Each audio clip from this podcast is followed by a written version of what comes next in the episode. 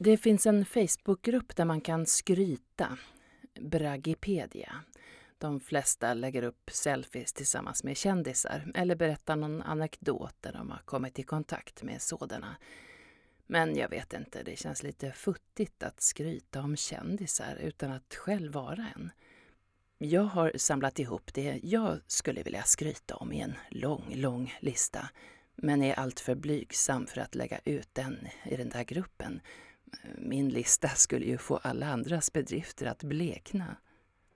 Är det inte coolare att eh, själv ha till exempel fått sin syreupptagningsförmåga bedömd som i nivå med det svenska roddlandslaget? Att ha haft en tupp som husdjur i min etta på Stockholms söder. Han sprang efter mig som en hund på Långholmen, sov på hatthyllan och hade svåra svartsjuke-issues mot övernattande snubbar.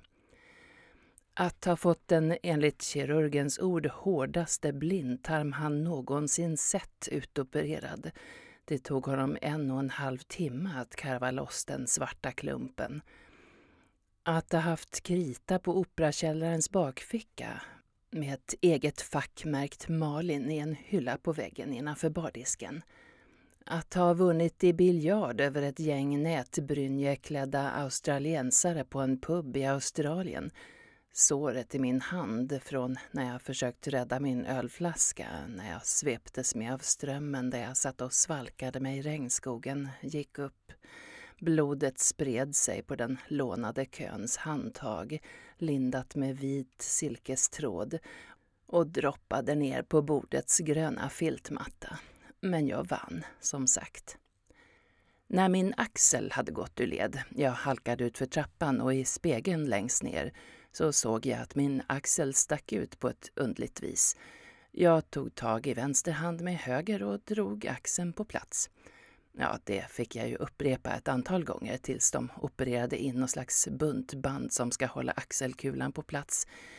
Efter rehabiliteringen så har jag lika stor rörlighet i min opererade axel som vanliga människor har utan operation.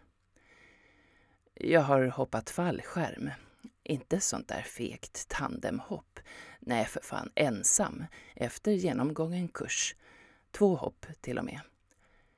Att ha haft trekant i en första glasskupé på Transsibiriska järnvägen med bränsle i form av en stor haschklump som en av snubbarna hittat i sin ficka men lyckades undanhålla de sovjetiska tulltjänstemännen.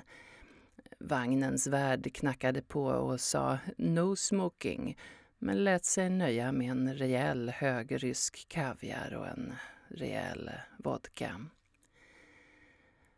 Att ha knullat med 57 snubbar på ett och ett halvt år. Att ha lagt ner en snubbe två gånger i rask följd eh, i nakenjudo på ett hotellrum. Att ha knäat en oförskämd operakorist i skrevet när han inte kunde sluta komma med kommentarer om mitt utseende och mina orakade ben. Han blev tyst efter det. Ja, jag gjorde detsamma, eh, värre, med en snubbe som tog mig mellan benen bakifrån på en gata i Rotterdam, sprang ifatt honom och gav honom en stenhård spark i skrevet jag minns det som att det kändes hur pungkulorna krasade mot tåhettan.